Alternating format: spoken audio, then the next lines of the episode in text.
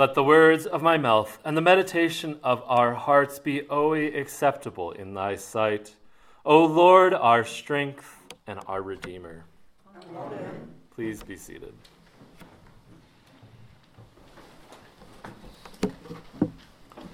Rejoice in the Lord, O ye righteous. This past week, a beautiful friend of mine went to her eternal rest. I've been thinking a lot about her the past few days. She was like very few others I have known in this life. She radiated with joy and kindness with the way in which she lived and interacted with the people who she knew. There are few people who I remember the first time I met, and yet my memory of meeting her is vivid. It is one of my most pleasant and laughter filled first encounters with another person. She saw God's love and proclaimed it gently and kindly to her husband, her children, her family, and her friends. In this world that is so often wild and unkind to people. Her death was not a surprise, and in many ways, it was more surprising that she lived as long as she did. Perhaps this was simply due to the fact that so many held her up in prayer. For s- several weeks ago, she was given two weeks to live, and yet she pressed on and loved well even in that fact. But finally, that awful curse of Adam came for her, and all who loved her and love her family wept. Still, even then, as she lived well, she died equally well. Rejoice in the Lord, O ye righteous. The death of, the saint, of a saint is one of those odd things, for our lives are richer for having known them, their joy, their kindness, their wisdom, and their peace encourages us calls us to run harder in the race that is in front of us, to live more boldly for Christ. And so when we finally say goodbye to them, we can't help but cry. But there is joy too, for we know that they have been set free from their sin, set free from their bondage, from the pains of this world, set free from that corrupt body that is breaking down, that they may look forward to the recreated and renewed body of eternity. My friend now rests in the glory of God, the glory of God which was lost in the fall. It is in this glory that we look forward to regaining when our race is finally over. But for now, rejoice in the Lord, O ye righteous. I tell you of my friend in the hopes that I may honor her one last time. For she lived a beautiful life and left behind many she touched and blessed.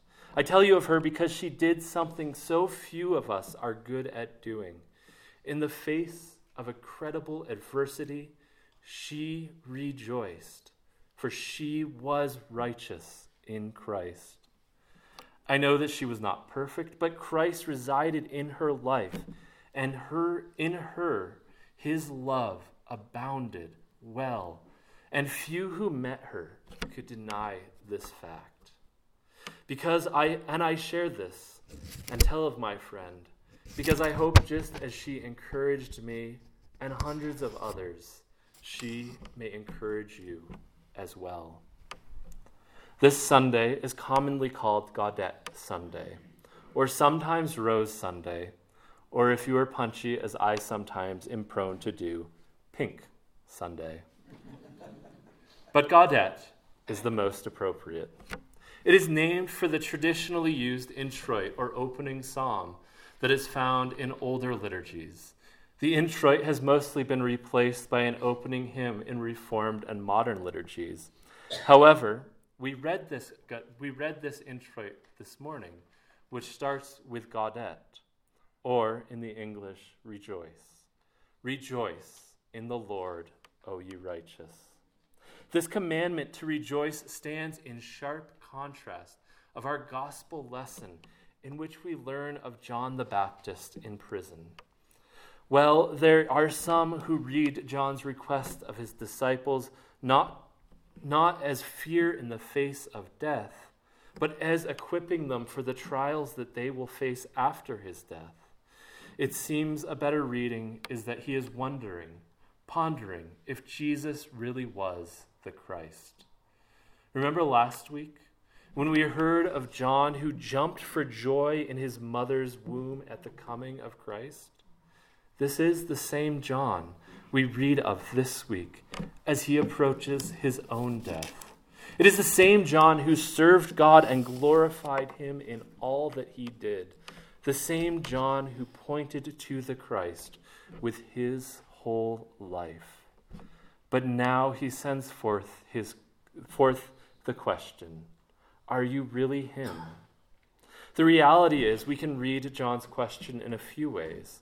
But we also need to acknowledge the fact that as each of us approaches death's door, we may, we may have the courage and bravery of so many saints that came before us. Or we could feel tremulous and fear, or it could just come for us without warning. For me, I pray for bravery and goodness, and that God would be glorified just as I pray that He is glorified in my life.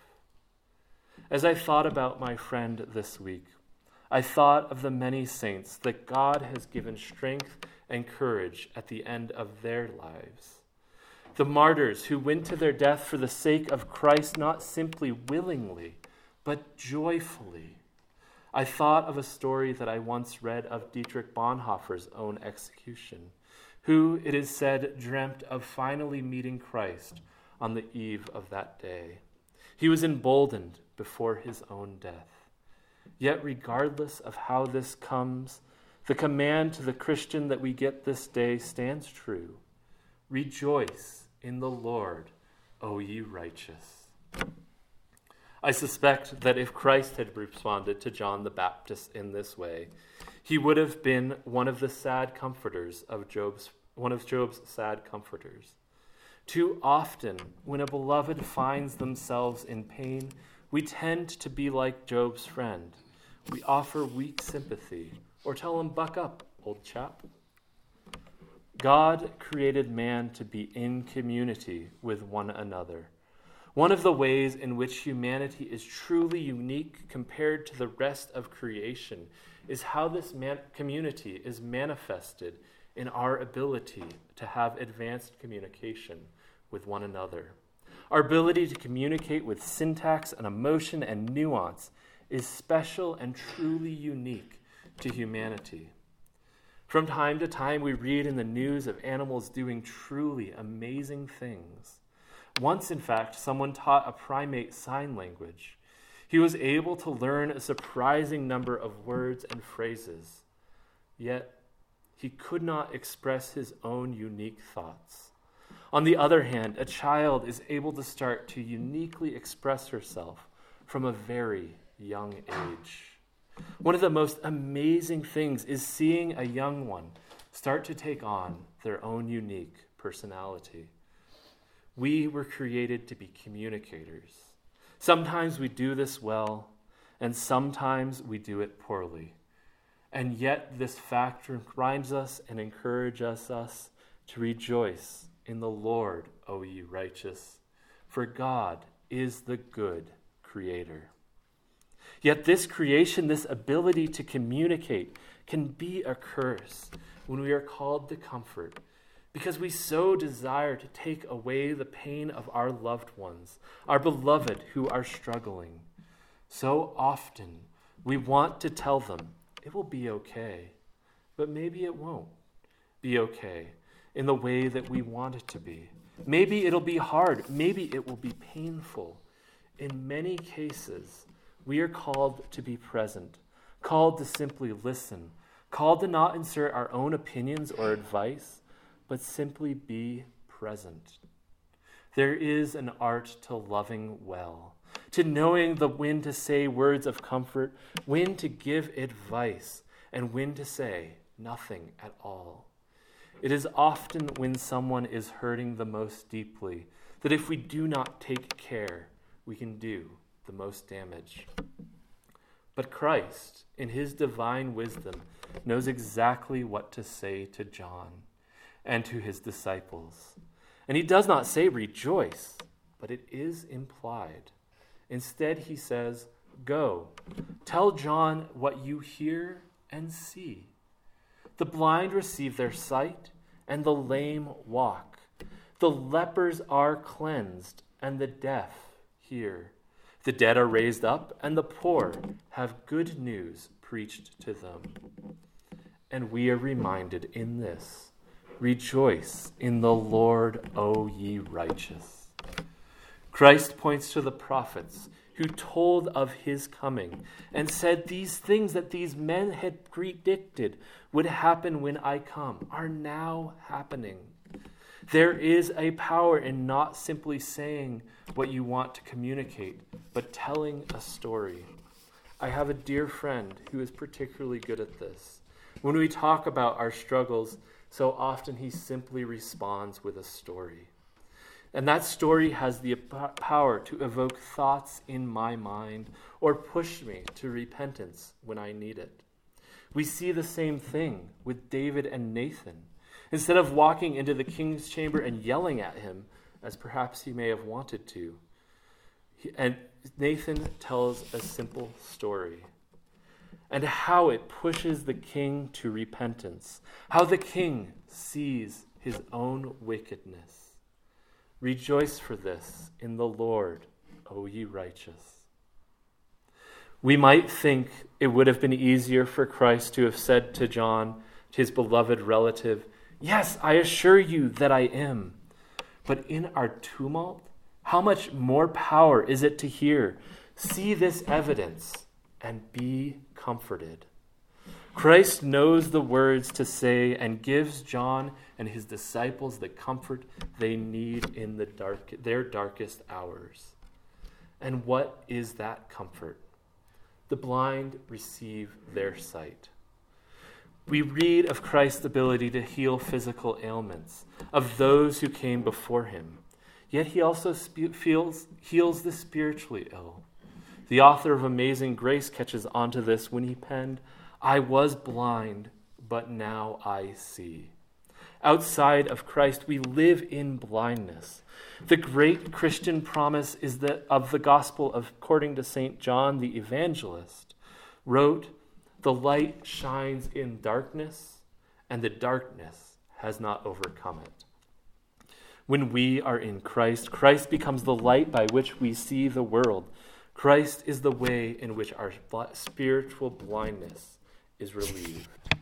Rejoice in the Lord, O ye righteous. The lame walked. We are enlivened for service not because we are intrinsically good people, but because Christ has given us his Spirit. Because in Christ we are given to the ability to walk with God. As humanity lost this privilege in Adam, so we regain it with Christ. Rejoice in the Lord, O ye righteous. The lepers are cleansed. Spiritually, we come to Christ tarnished and ill, and Christ cleans us of our sin, cleans us of our past, cleans us of our brokenness, cleans us of all that has gone wrong in the world, and that has gone and cleans us from that which separates us from God's community and reunites it us with it. Rejoice in the Lord, O ye righteous. The deaf hear. I was reading about one of the Psalms some time ago, and I no longer remember which one. But the psalmist asked God to help him to hear his law. One of the commentators says that the word has much more to do than simply hear, but is something along the lines of asking God to drill a hole into our ears so that we are able to hear him. I appreciate this understanding because often I feel as though I have a tremendously thick skull. And it takes God being more aggressive with me than sim- me simply needing a little assistance in hearing Him. Sometimes we need God to drill holes in our ears so we can hear Him better. And in Christ, the spiritually deaf, like me, hear. Rejoice in the Lord, O ye righteous. The dead are raised. We know of Christ raising Lazarus, and this makes us wonder if there were others that he raised from the dead, but we do not know for sure. But regardless, we are spiritually raised from the dead. And we know that on the last day we will enjoy the eternal resurrection. In fact, as we walk through the valley of the shadow of death, this second resurrection is what gives us hope and helps us to persevere. It is this second, final resurrection in which we can rejoice. We have been given life, and we will be given life. Rejoice in the Lord, O ye righteous. The poor have good news preached to them. We can overcorrect our reading in this and make it strictly a social gospel reading or make it purely spiritual. Instead, I think it better that we read it as both. That the spiritually poor are made spiritually rich in Christ, and in this they come to a place where they care for the poor of spirit and of material. We are called to care for both as Christ cared for both. Rejoice in the Lord, O ye righteous. Christ testified to John the Baptist by showing him his works. The church testifies to the world by doing the same. We say, Look at all that Christ has done for us. We were blind, but now we see. We were lame, but now we walk by faith in the light of Christ. We were spiritually dirty, but Christ has cleansed us. We were deaf, but now we hear God's truth. We were dead in our transgressions, but now we live. We were poor, but now we are spiritually rich beyond our wildest imaginations. This is what Christ has done for me, and may that be a reality and living testimony to all. Rejoice in the Lord, O ye righteous. And the blessed and blessed is the one who is not offended by Christ. We are blessed when we proclaim Christ boldly in our lives. We are blessed when we live for Christ and live in Christ. Men and women are blessed when they come to know Christ. It truly is. And so we do not become offended by him, for we are called to rejoice in the Lord. Then Jesus turns his attention to the crowds and asks them what they went into the wilderness to see, what they thought of John. We can ask the same of ourselves. Why do we come to church? Recently, I've been thinking a fair amount of the entertainment culture in which we live and the need for instant gratification, the need to have everything we want now. On Monday of this past week, I made a presentation in a class, and part of it was an intentional call to myself to slow down. Too often, I want to build a skyscraper, and I want it built yesterday. I like the idea of doing grandiose things, so long as they can be completed in the blink of an eye. But there is a goodness in taking time there is a goodness in starting a project and trusting that God will see it to the end, even if you can't see that yet. Friedrich Nietzsche, of all people, coined the following phrase a long obedience in the same direction. And yet it succinctly captures our call to the Christian life. And so the question can be asked why do we come to church? For instant comfort, to rub elbows with friends, to be entertained, or to hear Christ proclaimed, to undertake that slow, long, beautiful, good process of sanctification. We are not called to have everything done immediately.